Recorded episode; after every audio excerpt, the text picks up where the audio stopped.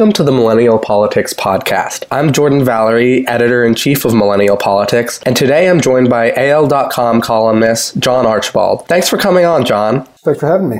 Yeah, of course. So, we're here today to discuss the Alabama Senate election between Roy Moore and Doug Jones. Last week, the Washington Post broke a story revealing that Moore had sexually assaulted a 14 year old girl and pursued three other girls between the ages of 16 and 18. Since then, a fifth woman came out revealing that Moore sexually assaulted and attempted to rape her when she was 16 and I wouldn't be surprised if more women came forward soon. Before we go any further, I'd like to say that millennial politics unequivocally supports the survivors of Roy Moore's sexual predation and completely believes them. We're also disgusted by the politicization of rape and sexual abuse by the GOP, both with Moore and Trump. Sexual assault should not be a partisan issue, but in today's political landscape, it is. John, this is a tough question, but how in the world did we get here? Man, I wish I knew what how we did get here. I've been uh, pondering that for a long time. We've just become so deeply divided and so partisan. It's so shocking in this particular instance. I mean, we all know it exists, but it's in this particular instance. I mean, this is a candidate who has built a name and on his moral high ground on his, his reputation as a, you know, whether it was the Ten Commandments or, or his interpretation of the Bible, that has, has been his whole platform.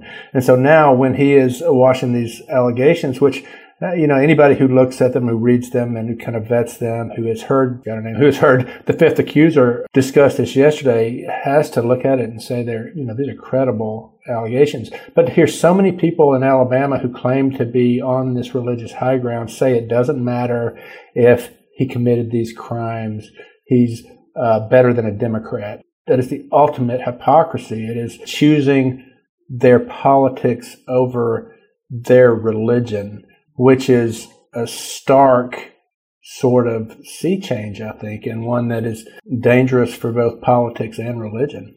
A JMC Analytics poll found that a 37% plurality of evangelical voters were more likely to vote for Moore because they learned that he's a sexual predator, while only 38% of Alabama voters overall said that the news made them less likely to vote for Moore. These are deeply disturbing statistics, but not all that surprising given that grab 'em by the pussy wasn't a deal breaker for Republicans. But is there something unique about this? Do white evangelicals in Alabama have a particular affinity for sexual predators?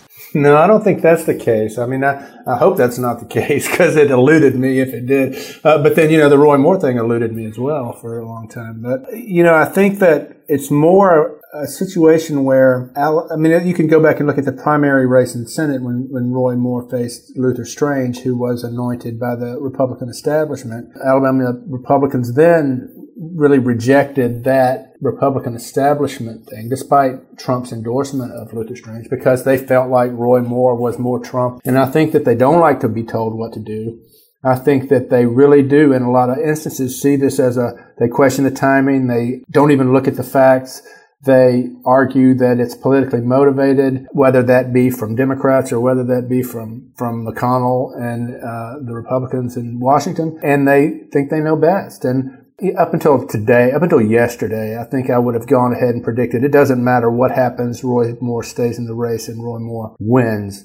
After yesterday, after Jeff Sessions himself came out and said he believed the women, I I think that anything can happen, although I will still be stunned if Roy Moore ever drops out of the race. Of course, there have been calls for him to drop out from top Republicans, but when the Washington Post broke the story, the key thing I noticed is that Republicans kept saying, if this story is true, if, if, if. Now, a lot of them have changed their tune by now, with prominent Senate Republicans like Mitch McConnell saying that they believe the women and calling upon more to drop out. What do you think changed? Well, I think the preponderance of evidence sort of changed. I mean, the Moore look at, at what the Washington Post reported and you see that it is deeply and strongly reported. They threw a lot of effort into it. They, they, they took a lot of time and effort making sure those things were bulletproof. You see that people came down. I mean, I think Breitbart sent people down to blow holes in it and haven't really been able to do it. You see these things check out. You, you heard the woman yesterday, Ms. Nelson, talk about, you know, in a deeply personal, deeply moving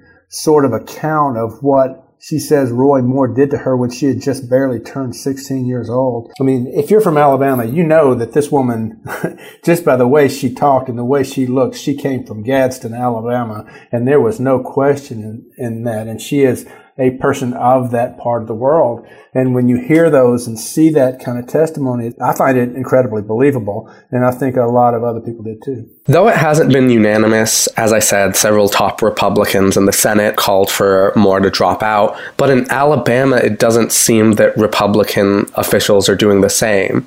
It seems that they're sticking with Moore, even attacking his victims.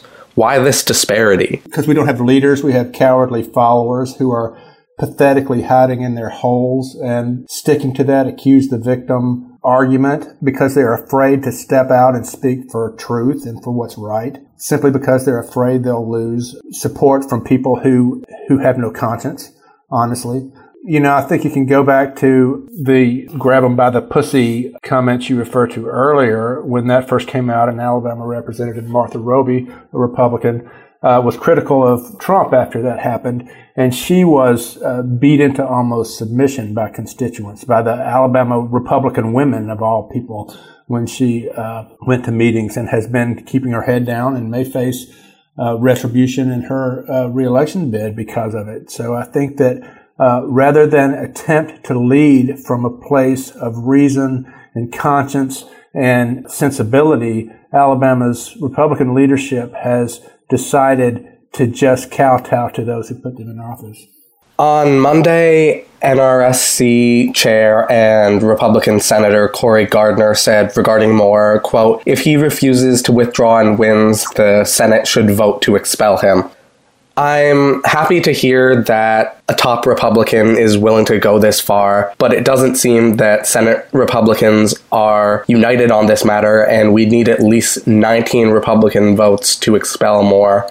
I'm not confident this could actually happen. Do you think that if Roy Moore wins the election, would they accept working with a known sexual predator like Donald Trump?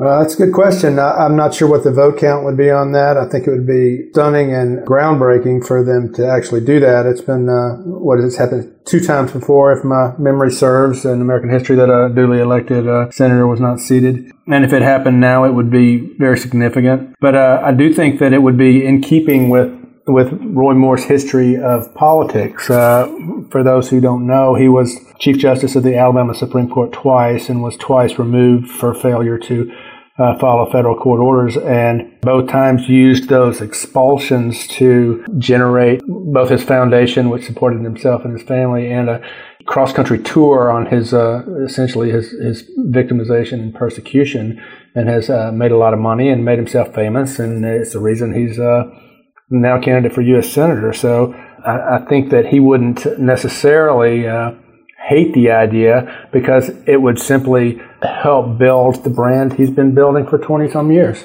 If Roy Moore isn't seated in the Senate, either by losing or expulsion or whatever, what happens to him? Well, I mean, that depends on the circumstance. If he has to, if by some chance he dropped out of the race, which again, I don't think is going to happen, but if more information comes out and he is left abandoned and high and dry and he decides to pull out of the race, then that, I think, destroys his entire career, his brand, his following, everything.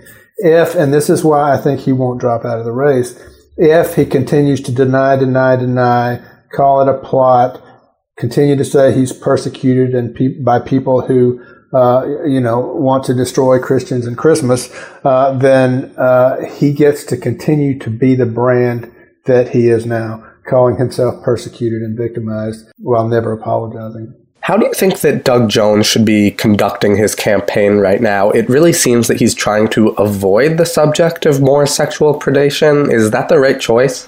Well, I think his his whole campaign has been uh, pretty cowardly uh, and milk toast. I think that he tries desperately to avoid any of the controversy that would cause people to think that he is not middle of the road in uh, in some way. So he has refused to criticize the president. He's refused to criticize virtually anything that goes on in Washington, with the exception of some healthcare issues and, and those sorts of things. He has not gone on the attack here. He has tried instead to be boring and to seem reasonable. And while seeming reasonable reasonable is a huge thing when you're running against Roy Moore. He uh, has not been very vocal about it. So I think this is also a question of turnout. If Jones is to win, we'll need to see high black turnout, and he's going to have to capture more of the white vote than Democrats have in Alabama recently. How do you think more sexual predation will affect turnout? Will Republicans be less motivated to vote, given Jones an easier path to victory? And again, this depends on how much comes out by election day. If you'd asked me yesterday, I would have said one thing, and if you asked me today, I'd say another. So it's sort of a fluid thing. But initially, and, and to some extent still, the allegations motivate the core of Moore's base to come out, particularly because they're not likely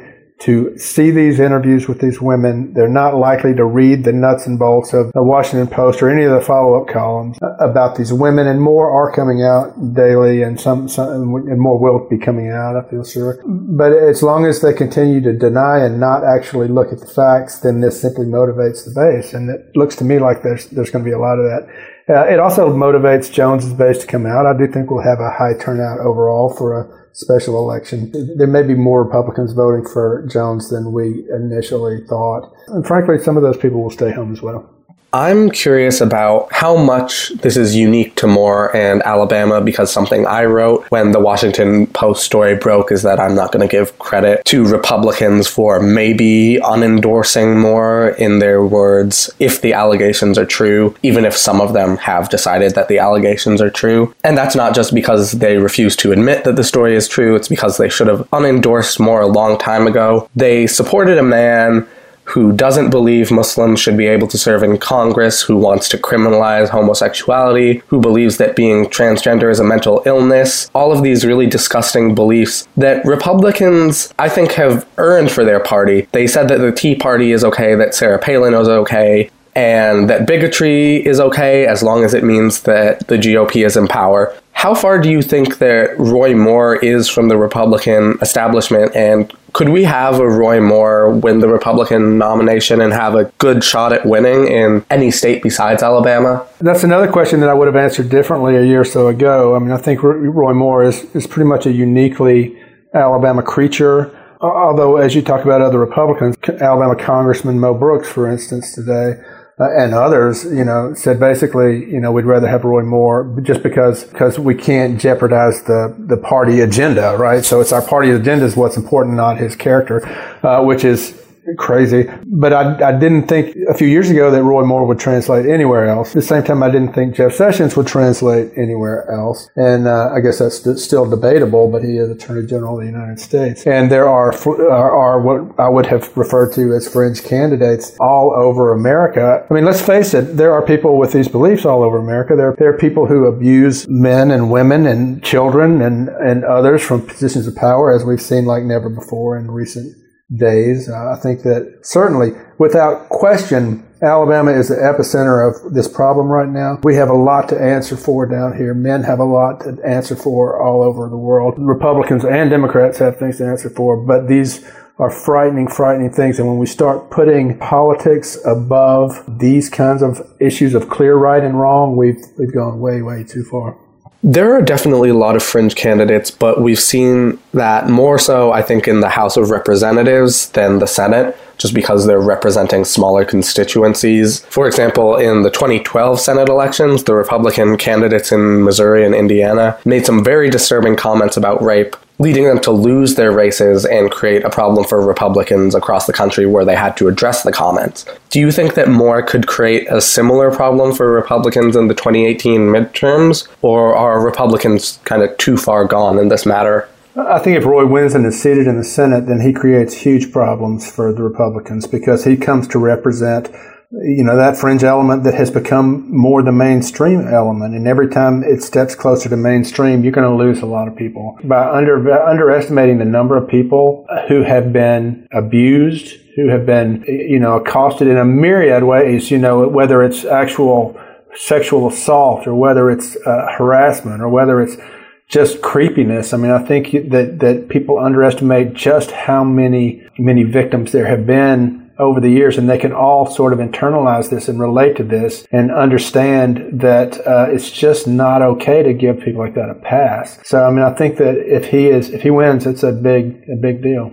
Do you think that a Moore victory and folks seeing that Republicans won't abandon him gives Alabama Democrats a chance of coming back? I mean, by all means, it should, based on the outpouring here from the anti Moore crowd. The problem in Alabama lies with the fact that, I mean, it's classic Will Rogers. I, I don't belong to a, a, an organized party. I'm a Democrat. The Alabama Democratic Party is a, just uh, shattered and it is incompetent and uh, still, in my belief, corrupt. It is run by uh, party bosses who basically, uh, you know, you kiss their ring and, and, and you get some support, but it still doesn't amount to anything that matters matters. So, I mean, I think until the Democratic Party in Alabama gets its house in order, it's going to be very difficult for them to make any headway in the state. DNC Deputy Chair Keith Ellison recently said, quote, Alabama is a blue state in the making. It's full of folks who want a better life, who want higher pay. I think Roy Moore is, he's a perfect villain. He's a gun toting, racist, law violating, theocratic person. And Doug Jones is a civil rights hero. If we don't win, it means only one thing.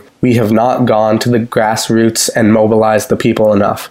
Do you agree with Ellison? I think he's delusional and um, has little concept of what he's referring to in Alabama. It is uh, starkly different from that, and that's wishful thinking.